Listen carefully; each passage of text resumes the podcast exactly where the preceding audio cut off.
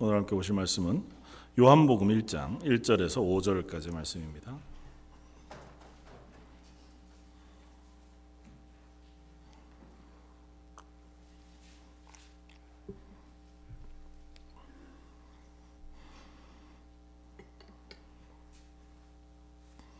요한복음 1장 1절에서 5절까지. 자, 여러분 우리 한 목소리 같이 한번 봉독하겠습니다. 태초에 말씀이 계시니라 이 말씀이 하나님과 함께 계셨으니 이 말씀은 곧 하나님이시니라. 그가 태초에 하나님과 함께 계셨고 만물이 그로 말미암아 지은 바 되었으니 지은 것이 하나도 그가 없이는 된 것이 없느니라. 그 안에 생명이 있었으니 이 생명은 사람들의 빛이라. 빛이 어둠에 비치되 어둠이 깨닫지 못하더라. 아멘.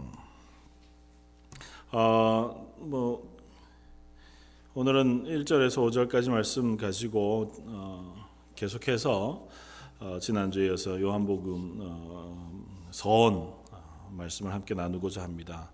어, 오늘은 생명이요 빛이신 예수님이라고 하는 제목으로 함께 말씀을 나눌 텐데요. 어, 나누기 전에 밑에 있는 18절까지가 요한복음 전체의 서언 혹은 서시, 그러니까 요한복음 21장까지 나와 있는 그 요한복음 전체 말씀을 어, 떻게 보면 요약해서 아주 정제되어 찬송으로 시로 앞쪽에 이렇게 기록해 놓은 어, 것 같은 말씀이 1절에서 18절까지인데요. 어, 9절부터 18절까지만 한번 같이 읽어보겠습니다. 그러면 우리가 5절까지 읽었는데요. 9절부터 18절까지 말씀을 쭉 한번 읽는다 생각하고 함께 읽겠습니다. 참 빛 곧 세상에 와서 각 사람에게 비추는 빛이 있었나니 그가 세상에 계셨으며 세상은 그로 말미암아 지은 바 되었으되 세상이 그를 알지 못하였고 자기 땅에 오매 자기 백성이 영접하지 아니하였으나 영접하는 자 곧 그 이름을 믿는 자들에게는 하나님의 자녀가 되는 권세를 주셨으니 이는 혈통으로나 육정으로나 사람의 뜻으로 나지 아니하고 오직 하나님께로부터 난 자들이니라. 말씀이 육신이 되어 우리 가운데 거하심에 우리가 그의 영광을 보니 아버지의 독생자의 영광이요 은혜와 진리가 충만하더라. 요한이 그에 대하여 증언하여 외쳐 이르되 내가 전에 말하기를 내 뒤에 오시는 이가 나보다 앞선 것은 나보다 먼저 계심이라 한 것이 이 사람을 가리킴이라 하니라. 우리가 다 그의 충만한 데서 받으니 은혜 위에 은혜로라. 율법은 모세로 말미암아 주어진 것이요 은혜와 진리는 예수 그리스도로 말미암아 온 것이라. 본래 하나님은 본 사람이 없으되 아버지 품속에 있는 독생하신 하나님이 나타내셨느니라. 아멘. 음, 요한복음 1장 1절에서 18절까지만 어, 여러 번 좀 천천히 묵상하면서 어, 읽기만 해도 어, 복음에 대한 아주 깊은 은혜를 우리가 누릴 수 있다고 생각이 되었습니다.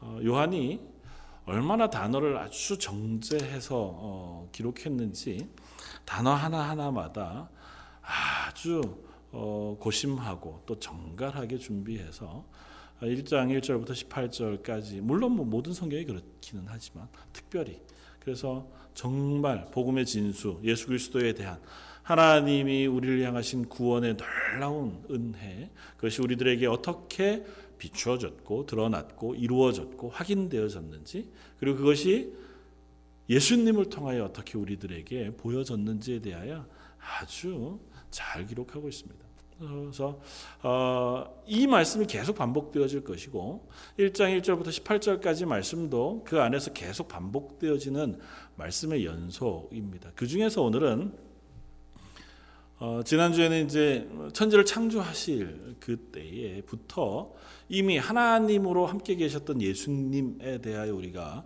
어, 살펴보았다면 오늘은 그 예수님을 오늘 지칭하고 있는 바 예수님이 바로 생명이시고 이시다고 하는 사실을 함께 나누어 보려고 합니다. 그냥 그걸 설명하려고 하는 건 아니고요. 어, 그것을 가지고 우리가 어, 예수님이 우리의 구원자가 되신다고 하는 그 고백으로 나아가고자 함입니다.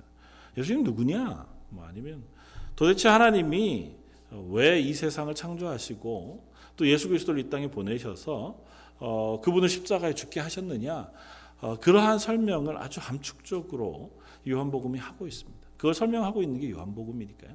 그러면서 요한복음을 쓰고 있는 요한이 예수 그리스도를 소개합니다. 그리고 예수 그리스도를 소개하면서 예수님은 바로 사람이 아니라 하나님이시다라고 하는 소개부터 시작해요.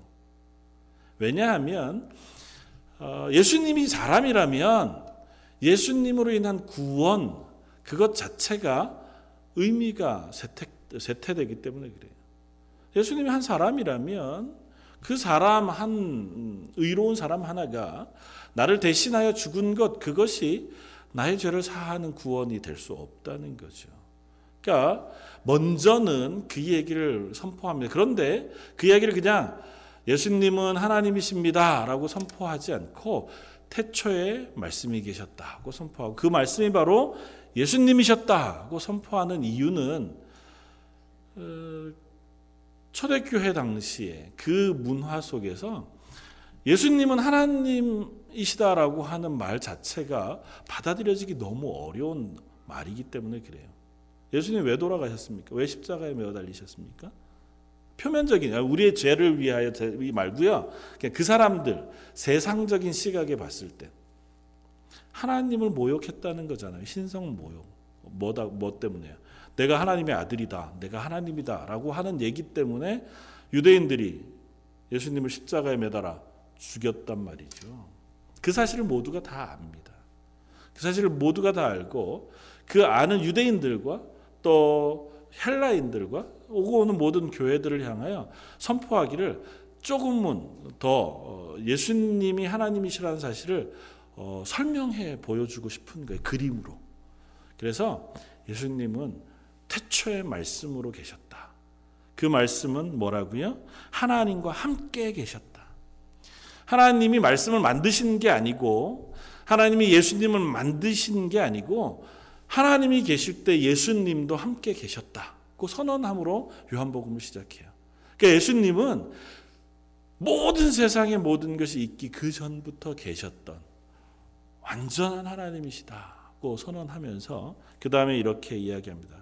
이 말씀은 곧 하나님이시라 그가 태초에 하나님과 함께 계셨고 만물이 그로 말미암아 지은 바 되었으니 지은 것이 하나도 그가 없이는 된 것이 없느니라. 예수 그리스도가 어, 하나님이시다라고 선언하고 나서 그 예수님은 창조의 하나님이시다라는 사실을 다시 한번 선언해요. 설명하지 않아요. 이렇게 설득하거나 왜 그런지 막 이렇게 예를 들어가면서 얘기하지 않고 예수님은 하나님이십니다. 그 하나님이 태초의 창조주를 창조하신 하나님이십니다 라고 선언하면서 표현을 아주 특별하게 해요. 만물이 예수 그리스도로 말미암아 창조되었다고 표현해요. 예수님을 통하여 창조되었다고 표현해요. 그러니까 예수님이 하나님이시고 창조 주셔서 예수님에 의하여 세상이 창조되었다고 표현할 수 있을 텐데 굳이 단어를 조금 바꾸어서 예수님을 통하여 세상이 창조되었다고 선언하면서 3절은 한번 3절과 4절은 3절은 한 번 더 이야기 만물이 그로 말미암아 지은 바 되었으니 지은 것이 하나도 그가 없이는 된 것이 없느니라. 한 번은 긍정적으로 온 세상의 모든 만물이 예수님을 통하여 창조되었다고 얘기하고 반대로 예수님을 통하지 않고는 창조된 것이 하나도 없다. 그러니까 예수님을 통해서만 온 세상은 창조가 되었다고 선언합니다. 그리고 4절이 이렇게 있습니다. 그 안에 생명이 있었으니 이 생명은 사람들의 빛이라. 예수님을 통하여 세상이 창조가 되었습니다. 그런데 통하여 창조된 그 안에 생명이 있었다.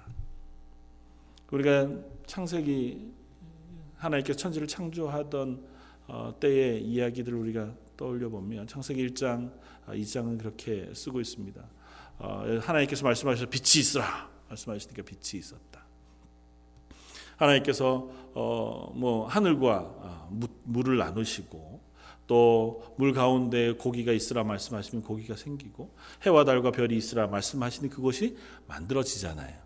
그런데 그 모든 것이 하나님 말씀하신 것을 통하여 그대로 이루어지는 하나님의 능력 가운데 창조되었지만 그 통치 가운데 그 창조 가운데 예수님도 함께 참여하시는데 어떤 것으로 창조 참여하시냐면 예수님을 통하여 창조된 것들이 생명을 얻는 것으로 창조되어진다.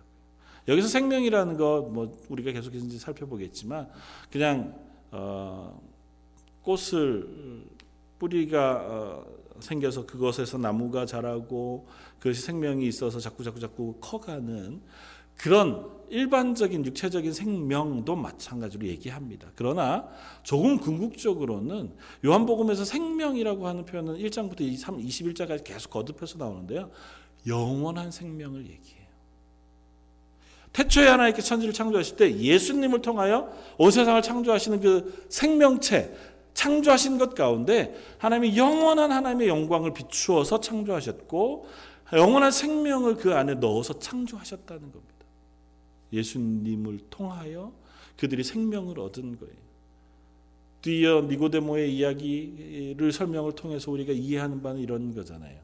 하나님께서 태초에 인간을 창조하실 때 아담을 빚으시고 그 코에 생기를 불어넣으셔서 그가 생영, 살아있는 영이 되었다고 설명하잖아요. 일전에 한번 설교했던 것처럼 인간을 만들어 놓으시고 그 코에 성령, 생령을 불어 넣으셔서 그로 하여금 살아있는 존재가 되게 하셨어요. 살아있는 존재는 영원한 생명을 가진 존재입니다. 영원한 생명이라는 표현은 이렇게 이해해야 됩니다. 한 번 영원한 생명을 가지면 죽지 않고 그냥 시간상 끝까지 이어지는 삶을 살아간다. 고 하는 의미이기 이전에 질적으로 다른 삶. 지금 우리가 사는 삶은 이 세상 가운데 호흡하며 살아가는 생명이잖아요. 밥을 먹어야 살고 숨을 쉬어야 살고 어, 그런 생명을 살아가지만 성경에서 얘기하는 영생을 내가 너에게 주노라고 하시는 그 영생은 질적으로 다른 삶이에요. 어떤 삶이냐면 하나님과 동행하는 삶. 이 세상에서 죄인으로 그냥 태어나서 죽을 때까지의 삶을 살아가는 생명을 가진 삶의 존재가 아니라 하나님 모르던 시체, 죽음, 죄인의 상태에서 하나님을 깨달아 알아서 하나님과 연결고리가 생긴 이후에 의삼, 그걸 영생이라고 표현하고 있는 거예요. 그리고 그 영원한 생명은 끝나지 않아요. 하나님과 연결되어진 생명은 영원토록 하나님의 나라에 가서 하나님과 동행하며 살아가는 삶까지 끊임없이 연결이 되어지니까 시간상으로도 영원한 삶이 맞긴 맞아요. 그러나 더 큰 차이는 시간의 차이가 아니라 질적인 차이예요. 하나님을 아는 삶이냐, 하나님을 모르는 삶이냐. 요한복음에서 얘기할 뿐만 아니라 성경 전체에서 그 이야기를 합니다. 성경 전체에서 그 이야기를 하는데 요즘 저희가 새벽마다 혹은 뭐 말씀 묵상하시는 분들 잠언의 말씀을 묵상하잖아요. 잠언에서 지혜라는 단어를 거듭거듭 쓰고 지혜가 바로 생명이라고 표현해요. 그렇죠? 지혜는 생명이라고 하는 표현은 잠언의 말씀을 비추어 보면 잠언 말씀 가운데서 예수님께서 바로 창조 때의 지혜로 하나님과 함께 계셨다고 선언해요. 그러니까 요한복음에서 말씀이라고 표현하는 예수님과 잠언에서 지혜라고 표현되어지는 그 지혜는 같은 예수님 그것을 의미하고 그것이 바로 생명이라고 표현해요. 다시 말하면 성경 전체에서 생명이라고 하는 표현은 그냥 호흡하는 일반적인 살아있다 죽어있다의 의미가 아니라 하나님과 연결되어졌느냐 아니면 그렇지 않느냐를 표현하고 있다는 거죠. 하나님께서 선지를 창조하실 때 예수님을 통하여 온 세상 모두를 하나님과 연결되어진 존재로 혹은 피조물로 창조해 내셨어요. 그러니까 하나님과 연결되어 있으니까 하나님과 연결되어 있는 것을 뭐라고 하냐면 하나님의 영광이 비추어진 것이라고 표현한다고요. 그래서 천지를 창조하신 하나님께서 창조하신 세상을 보았을 때 뭐라고 표현하세요? 보시기 심히 좋았더라. 하나님의 영광이 그것 가운데 다 담겨져 있기 때문에. 그 예수님을 통하여 창조되어진 세상 그리고 예수님을 통하여 생명을 얻은 세상이 그대로 유지되지 못한 채 결국은 하나님을 떠나 하나님의 말씀을 부인함으로 하나님의 말씀을 거부하고 거절함으로 인간이 그 생명을 잃어버렸. 그래서 인간이 죽을 수밖에 없는 존재가 되었습니다. 그래서 인간은 태어날 때부터 죽음을 향해서 걸어가는 존재가 되지 되고 말았다는 거죠. 그런데 요한복음은 그 죽음에 있는 인간들을 다시 새롭게 살리시기 위하여 태초에 천지를 창조하실 때 말씀으로 계셨던 그 말씀이 이 세상에 육신을 입고 오셨다 하고 선언하는. 그러니까 천지 창조 때를 생각해 봐. 이렇게 설명하는 거예요. 천지 창조 때 하나님이 말씀으로 온 세상을 창조하시고 말씀이신 예수님, 예수님께서 그들에게 생명을 부으심으로 하나님과 예수님께서 온 세상의 생명, 하나님과 교통하고 혹은 하나님과 연결되어 있는 세상을 만드셨어요. 그걸 통하여 하나님의 영광을 비추셨는데 인류가 하나님을 떠남으로 그 생명을 잃어버렸어요. 하나님께서 잃어버린 생명 없는 이 세상을 긍휼히 여기셔서 그들에게 은혜를 베푸시기로 작정하셨습니다. 물론 창세전에 계획하신 거죠. 그래서 이들에게 은혜를 베푸시기 위해 다시 이들을 살리시기 위하여 생명을 보내어 주셨는데 그 생명이 태초에 누구에 의해서 주어졌어요? 예수님에 의하여 주어졌잖아요. 그 예수님에 의하여 주어진 생명이 다시 예수님을 통하여 우리에게 주어지고 있다는 설명을 요한복음 1장에 하고 있는 거예요. 그래서 그 예수님이 말씀이 육신이 되어 이 땅 가운데 왔다 하고 선언하는 겁니다. 예수님께서 이 땅에 오신 이유는 다른 게 아니라 그 영원한 생명, 하나님과 연결되어서 생명을 가지고 살아가는 존재들을 재창조, 다시 창조하시기 위하여 하나님께서 예수님을 이 땅에 보내셨다. 예수님이 이 땅에 오셨다고 하는 사실을 이야기한다는 겁니다. 그렇다고 하면 우리는 이런 걸 이해할 수 있습니다. 예수님 그 예수 그리스도 그분께서 바로 생명의 근원이시라고 하면 그 예수 그리스도와 끊어진 관계는 영원한 죽음의 관계일 수밖에 없다고 하는 사실을 유치해 알 수 있습니다. 그러니까 예수님이 없던 세상은 예수님과 연결이 없는 세상은 영원한 생명이 없는 삶이에요. 죽음의 삶입니다. 다시 말하면 이 땅 가운데 영원토록 뭐 그리스도 없이 하나님을 알거나 그리스도 없이 영원한 기쁨을 누리거나 하나님의 영생을 누릴 수 있는 방법은 없어요. 그 그림자를 가지고는 살아갑니다. 마치 희미한 동굴 가운데에서 조그만 촛불을 켜서 그 촛불로 살아가는 사람들처럼 우리 속에 하나님의 형상이 남아 있기 때문에 예수 그리스도를 통한 생명이 우리 속에 없어도 그냥 그것을 의지해서 살아가요. 우리의 마음을 만족시킬 만한 어떤 것들, 뭐 도덕이든 양심이든 뭐 선행이든 아니면 우리가 기대하는 어떤 육신의 욕심이든 이 땅에서의 즐거움이든 쾌락이든 아니면 이 땅에서 만나는 어떤 인간관계의 사랑 혹은 우정 이런 것들을 가지고 이 땅의 삶을 살아갑니다. 그것으로 하나님으로부터 떨어져서 그 하나님 없는 공허함 혹은 죽음이라고 하는 것들을 이겨내며 살려고 해요. 그 세상에 일어나는 수많은 뉴스들을 우리가 보잖아요. 사람들이 외로워서 죽고 혹은 이러저러한 이유 기아 혹은 수많은 병들 때문에 허덕이고 힘겨워하는 상황 속에 그걸 타개하기 위해서 세상이 기대하는 건 뭡니까? 우리가 조금 더 많은 온정을 베풀어야 된다. 혹은 서로 위로하고 상담함으로 서로의 손을 맞잡아야 된다.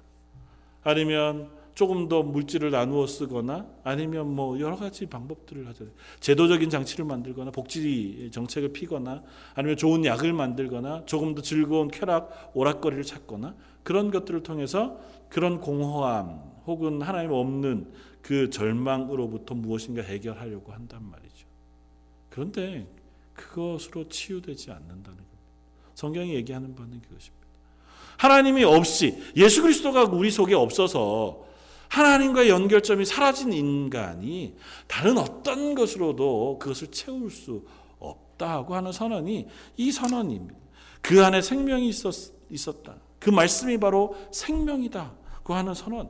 그리고 그 뒤에 계속해서 얘기하는 이 말씀.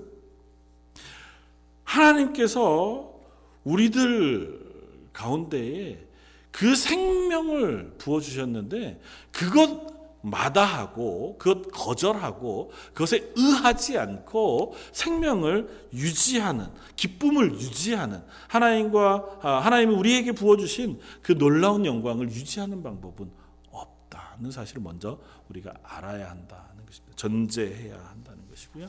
그리고 나면 이제 예수님이 이 땅에 오셔서 말씀하시는 그 말씀을 조금은 이해할 수 있습니다. 요한복음은 계속해서 예수님이 이렇게 선언하십니다. 예수님께서 요한복음 10장 10절에는 양으로 생명을 얻게 하여 더 풍성하게 하기 위해 내가 왔다. 난 참목자다. 말씀하시면서 그렇게 얘기해요. 또 요한복음 3장 16절 우리가 잘 아는 것처럼 주 예수를 믿는 자들에게는 영원한 생명을 주시겠다고 말씀하세요. 계속해서 6장 53절 이하는 예수님의 살과 피를 먹는 자는 영원히 살겠다고 선언하세요. 생명을 얻으려면 예수님께 나아가야 한다고 말하기도 하고요. 또 예수님은 몇 번이나 거듭해서 나는 생명이라고 선언하세요. 나는 생명의 떡이다. 나는 생명의 물이다 하고 스스로를 선언하시면서 내가 바로 생명이라고 선언하세요.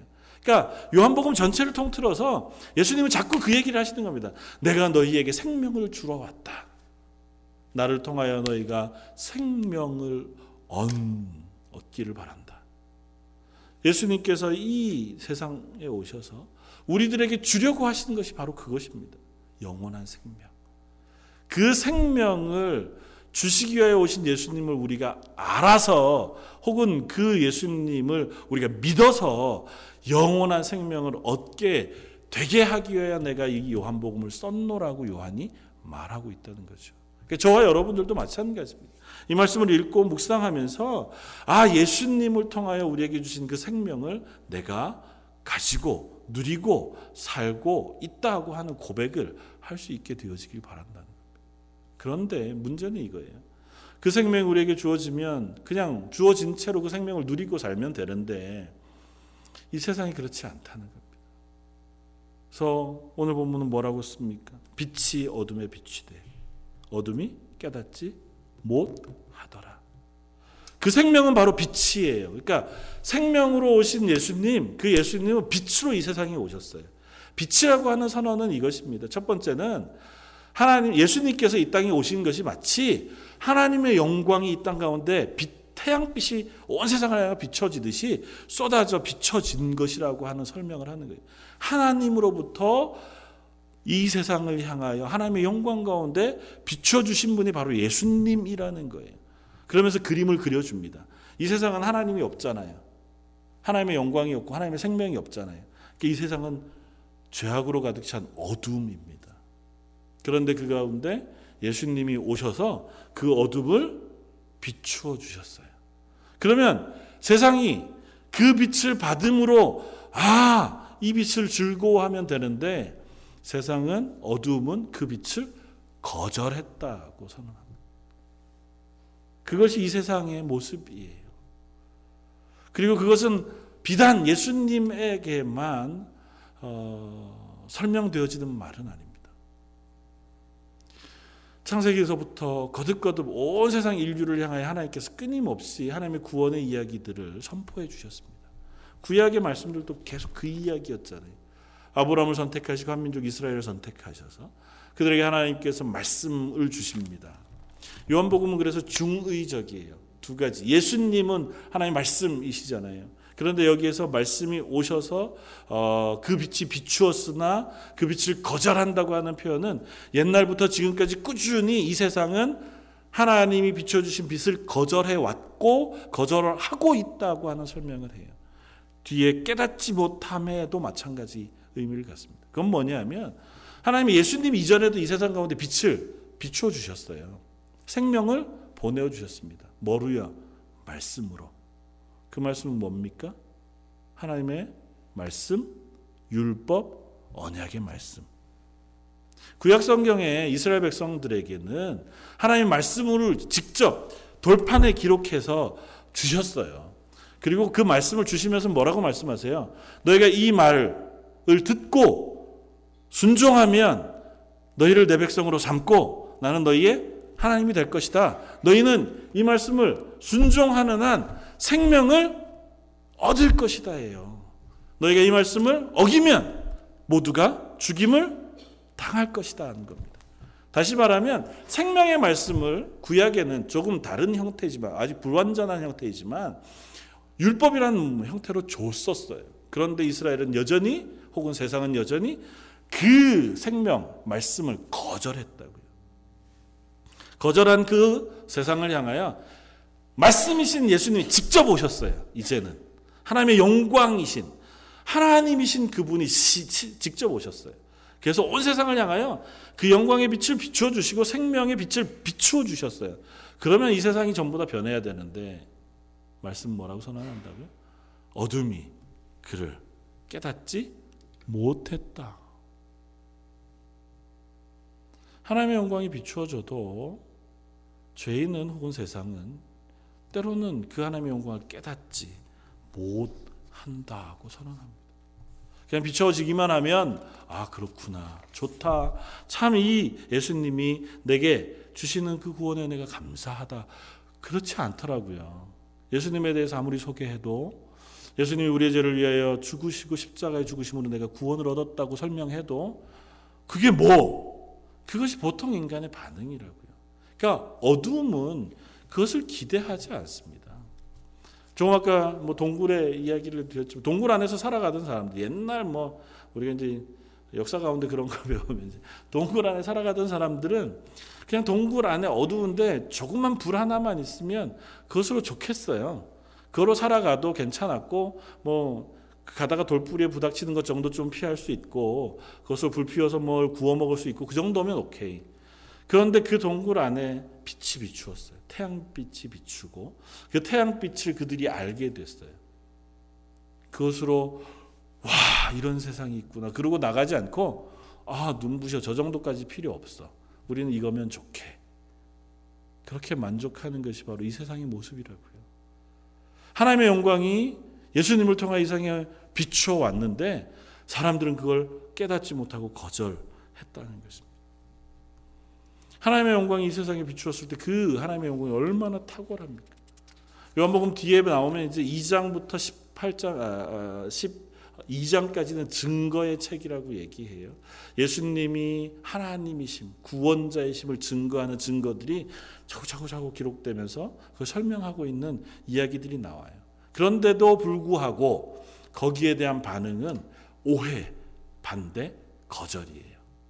마지막에는 예수님의 말씀이 너무 어려우니 어, 우리가 그것을 어떻게 믿을 수 있겠느냐 하고 많은 사람들이 예수님을 떠나가니라로 끝나요. 예수님이 하나님이신 것을 드러내셨어요. 내가 너희를 위하여 생명을 주게 하여 왔다 하고 선언하시고 설명하시고 그 증거들을 보여주세요. 오병이어로 5천 명을 먹이세요. 그러면서 예수님이 내가 생명의 떡이라고 말씀하세요. 내가 생명의 물이라고 말씀하세요. 소경을 소경의 눈을 뜨게 하시면서 내가 빛이라고 말씀하세요. 예수님을 통하여 너희가 눈을 떠 하나님의 영광을 보고 하나님의 생명을 보게 되어질 거라고 선언하셨는데 그 설명을 들었던 일반 대중들의 반응은 아, 어렵다. 그거 어떻게 믿지? 그리고 예수님을 떠나갔더라는 거예요. 지금도 저와 여러분들도 혹은 이 세상도 똑같은 반응 속에 있을 수 있습니다. 예수님의 빛이 우리 속에 완전하게 비추어지지 아니하면 그리고 예수 그리스도가 우리 속에 거듭남의 은혜를 베풀어 주시지 아니하면 우리가 그 말씀을 깨달아 알 수가 없습니다. 그래서 예수님께서 바로 일장이 지나가자마자 니고데모라고 하는 사람이 예수님에게 왔을 때에 그 니고데모를 향하여 말씀하시잖아요. 사람이 거듭나지 아니하면 다시 태어나지 아니하면 아니 하늘로부터 주어지는 생명으로 다시 새 생명을 얻지 아니하면 결코 예수님의 하나님 되신 그 구원을 알 수도 없고 깨달을 수도 없고 구원을 얻을 수도 없다고 선언하신다고요. 그냥 모든 인류를 향하여 하나님께서 내가 십자가를 짐으로 너희를 다 구원해 줄게 그러면서 모든 사람들이 그냥 아무 조건 없이 그냥 구원을 얻는 게 아니라고요. 우리 속에 비추어진 그 말씀이 우리를 깨닫게 하고 우리를 변화시켜 예수 그리스도로 인하여 새로운 생명을 우리가 누리고 얻어야만 우리가 그 말씀이 무엇인가를 깨달아 알 수 있게 되어진다는 이야기를 본문이 하는 겁니다. 뭐라고 얘기해요? 오늘 뒤에 구절 참빛 곧 세상에 와서 각 사람에게 비치는 빛이 있었나니 그가 세상에 계셨으며 세상은 그로 말미암아 지은 바 되기까지 했어요. 그런데도 어떻게 해요? 세상이 그를 알지 못했어요. 자기 땅에 오매 자기 백성이 영접지 아니했어요. 그러니까 예수님이 왔어요. 창조주이신 예수님이 창조하신 이 세상 가운데 오셨어요. 내가 만든 백성, 너희는 내 백성이라고 부른 내가 구원할 백성들 사이에 예수님께서 오셨어요. 그런데 백성들이 그가 누군지 알지 못했다. 심지어 거절하고 심지어 예수님을 십자가에 못 박기까지 했다. 그래서 뭐라고 선언합니까? 영접하는 자, 곧 그 이름을 믿는 자에게다. 하나님의 자녀가 되는 권세를 주셨으니 영접하는 자, 그 예수 그리스도의 생명이 그 속에 들어가 새 사람이 되어지는 사람, 거듭난 사람, 그 사람이 바로 하나님의 자녀가 되고 구원 얻은 하나님의 새 생명의 새 창조의 피조물이 되어진다고요.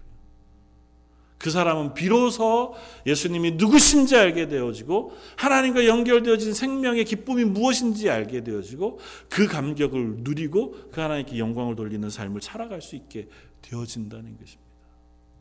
그렇지 않은 사람들은 마치 소경과 같다는 거예요. 그 빛이 비추어져도 그 빛을 볼 수 없고 그 빛을 깨달을 수 없는 그것이 바로 이 세상과 같다는 것입니다. 그 말을 바꿔서 얘기하면 우리들에게 이런 것을 촉구합니다. 너희가 생명을 가졌느냐 질문하고 너희가 생명을 가졌다면 너희는 이 세상 가운데 그 생명을 가지고 살아가는 그 삶이 이 세상의 것에 목, 목적되어지지 않는다고 하는 사실 우리에게 얘기해요. 예수 그리스도로 인하여 새 생명을 얻었어요. 하나님의 영광의 빛을 우리가 깨달아 알 수 있는 눈을 떴어요. 그런데도 우리가 여전히 이 세상에서 살아가는 목적과 목표를 위해서만 힘쓰고 애쓰고 그것을 목적하여 살아가지는 말아야 한다는 겁니다. 그래서 소요리 문답 1번은 뭐라고 물어요? 인간의 제일 된 목적은 하나님을 즐거워하고 그의 영광을 기뻐하는 것이라고요. 그러니까 바뀌어요. 인생이 바뀐다고요. 가치관이 바뀌어요. 예수로 인하여 새로운 생명을 얻은 그리스도인이 되면 우리가 가진 가치관이 통째로 바뀌는 변혁이 일어나요. 어, 나는 잘 모르겠는데 물론 우리가 이 땅에 살아가니까 어렵지요. 그러나 분명히 이건 일어나야 됩니다. 이게 일어나지 않았다. 그러면 의심해 봐야 돼요. 내가 정말 예수 그리스도를 믿고 있는가? 왜냐하면 그 생명이 내게 있다면 그 변혁이 일어나지 않을 수 없거든요. 왜? 눈이 띄어졌는데요.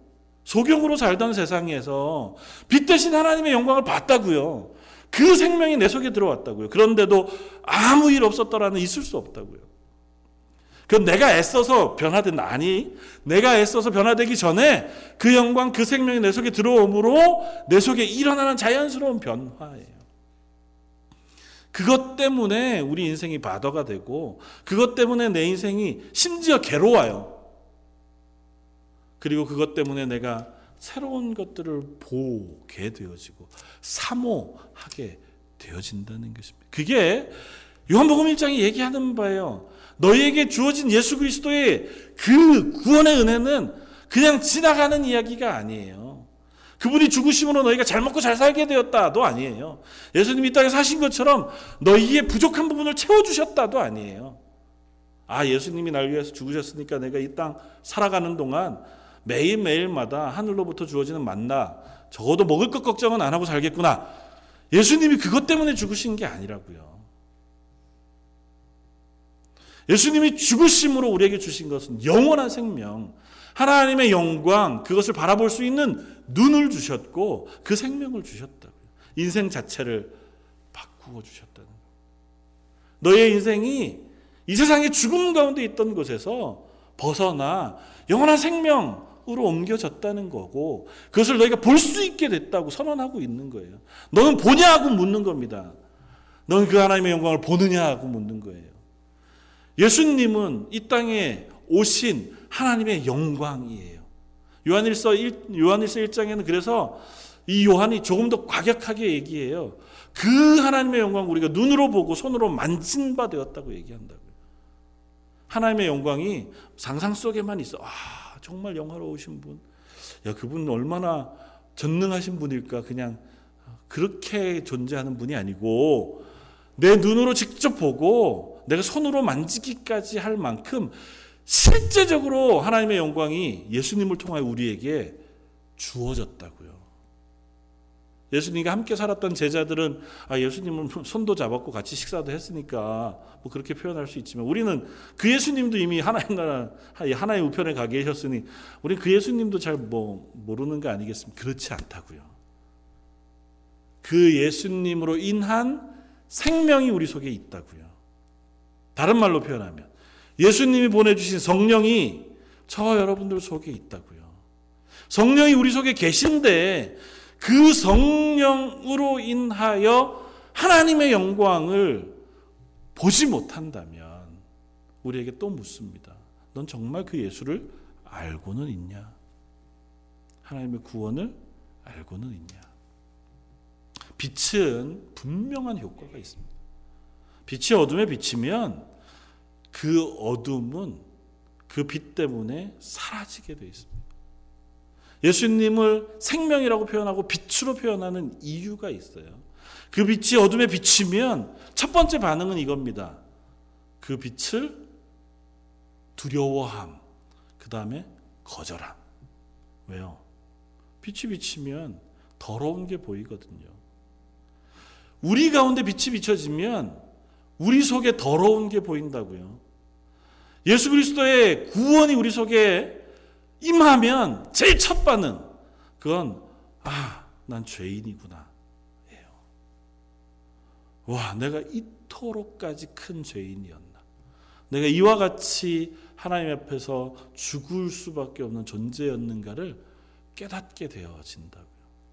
그래서 정말 극적으로 회심한 사람들의 간증들을 들어보면 그렇잖아요. 어느 날 아무렇지도 않았는데 우연찮게 잠자러 들린 교회에서 하필이면 부흥 집회를 하고 있어서 어이, 잠도 못 자게 뒤에 앉아서 있었는데 갑자기 어 뭔지 모르게 내 마음속에 뜨거운 그게 일어나면서 기도하는데 갑자기 태어날 때부터 지금까지 죄 지은 게 다 슬라이드처럼 지나가면서 내가 그토록 큰 죄인인지 몰랐더라고 하는 그런 간증들 들어보셨잖아요. 그게 일반적인 반응이에요. 모두가 다 그렇게 극적이냐? 아니요. 그렇진 않죠. 그러나 하나님의 빛이 내 속에 비춰지면 우리 인간 속에 혹은 이 세상 가운데 일어난 첫 번째 반응은 내 속에 죄가 드러나는 거예요. 빛이 비쳤는데 그 빛이 촛불도 아니고 성냥불도 아니고 양초도 아니에요. 뭐 랜턴 정도도 아니고 뭐 백열등 정도도 아니에요. 태양빛보다 더 강한 빛이에요. 하나님의 빛은 태양과 달 혹은 이 세상에 어떤 존재하는 빛 그것도 아무 존재 가치가 없을 만큼 영화로운 빛이에요. 그 거룩한 빛이 저 여러분들 속에 비춰졌다고요. 그렇다면 우리 속의 첫 번째 반응은 아 나는 죄인이로 소이다. 그리고 나면 그 죄를 사하신 하나님의 은혜에 감사하게 되어지는 자리로 나아간다고요. 하나님 우리에게 죄인이야 라고만 말씀하시지 않아요. 너 죄를 볼래? 그리고 막 낱낱이 우리 죄를 다 들춰내시면서 야, 너 이같이 이것 이것만큼 악한 놈이야 라고 하는 걸 보여주시려고 우리 속에 빛을 비춰주시는 게 아니에요. 주시고 그 죄를 예수 그리스도의 보혈로 씻으셨다는 사실 우리로 하여금 깨닫게 하신다고요. 옛날에는 그냥 십자가가 아, 교회 위에 붙어 있는 건가 보다. 뭐 목걸이로 하고 다니거나 귀걸이로 하고 다니면 좀 예쁜 장식물 좀 되겠다. 였다가 예수님의 그 구원이 하나님의 영광의 빛이 내 속에 비춰지면 그 순간 그 십자가가 무엇인가를 깨닫게 되어진다. 그 십자가가 비로소 은혜로 보여지고 그 십자가 비로소 감격으로 찬양 되어진다고요. 아, 저 십자가에 죽으신 예수님께서 나를 위하여 죽으셨구나. 나를 대신하여 죽으셨구나. 전에는 그토록 수없이 들었어도 그냥 그렇겠거니 하던 그 말이 왜 오늘따라 그토록 감격스럽게 그토록 가슴 아프게 들리는지 비로소 깨닫게 되어지더라는 것입니다. 저 여러분들에게 비추어질 때 우리 속에 일어나는 첫 변화입니다. 그걸 성경은 재창조라고 얘기해요. 우리의 옛사람 그 하나님을 보고도 하나님의 영광을 보고도 본체만체하고 하나님의 말씀을 들어도 그것에 순종할 마음이 전혀 없었던 우리 그 옛사람을 벗어버리고 우리 10년 가운데 예수 그리스도 영이신 성령을 부으셔서 새 사람이 되게 하심으로 일어난 변화 그것이 바로 하나님의 그 구원의 은혜를 비로소 깨달아 알게 되어지는 것입니다. 사랑하는 성도 여러분, 저와 여러분들에게 그와 같은 은혜가 매일매일 새롭게 일어나길 소원합니다. 그냥 알아야지 알아야지 한다고 되어지는 건 아니겠지만 그러나 말씀을 묵상하는 사람에게 그리고 그것을 사모하는 사람에게 그와 같은 은혜는 분명히 부어질 것입니다. 구하는 자가 얻을 것이고 찾는 자가 찾을 것입니다. 하나님 앞에 간절히 간구할 때 하나님께서 그 은혜를 베풀어 주실 겁니다. 다른 것 이전에 내가 먼저 하나님을 알기를 사모합니다 하고 하는 그 고백을 하나님 가장 기뻐하신다고요. 그래서 좀 아까 말씀드렸던 것처럼 하나님의 말씀이라고 표현되어지는 이 말씀은 예수님이잖아요. 하나님의 어떤 사람은 그렇게 표현해요. 이 말씀이란 단어는 헬라어로 남성형 단어예요. 그래서 하나님의 아들이신 말씀, 잠언에 나오는 지혜라는 단어는 여성형 단어예요. 하나님의 딸이신 지혜, 뭐 그렇게 표현합니다. 어쨌거나 말씀과 지혜, 그를 통해서 하나님은 우리에게 하나님을 알게 하시기를 원하시고 하나님의 생명을 우리 속에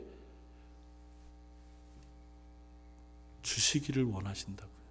우리가 그것을 깨달아 알므로. 그래서 그 말씀을 묵상함으로 하나님의 말씀을 우리가 사모하고 우리가 그것을 읽음으로 혹은 그것을 묵상함으로 하나님께서 우리 속에 그 생명과 은혜를 부으시기를 기뻐하신다. 라고 하는 사실을 우리에게 거듭거듭 얘기한다고요. 저와 여러분들이 그리스도인으로 사는 방법, 뭐 모든 목사가 똑같은 얘기를 하지만 첫 번째는 그것이에요. 신비로운 하나님의 은혜로 우리가 구원받았지만 그 신비는 계시되어진 말씀으로 저와 여러분들에게 주어졌다고요. 이 말씀을 읽음으로 우리가 그 은혜를 깨닫게 되어집니다. 제가 장담할 수는 없지만 우리가 금방 읽었던 요한복음 1장 1절에서 18절까지만 깊이 묵상하면서 거듭거듭 반복해서 하루에 10번이고 20번이고 읽어가시다가 보면 그것, 그것만으로도 하나님 주시는 놀라운 은혜를 우리 누릴 수 있다고 믿습니다. 이 말씀 가운데 예수님의 하나님 되심, 예수님의 구원자 되심, 우리를 향하여 구원을 베풀어 주신 하나님의 은혜에 대한 완전한 선포가 다 있어요. 이 말씀을 내가 다 깨달아 알게 되어진다면 그것으로 우리는 충분합니다. 아, 예수님이 나의 구원자가 되시는구나. 나를 위하여 그토록 큰 은혜를 베풀어 주셨구나.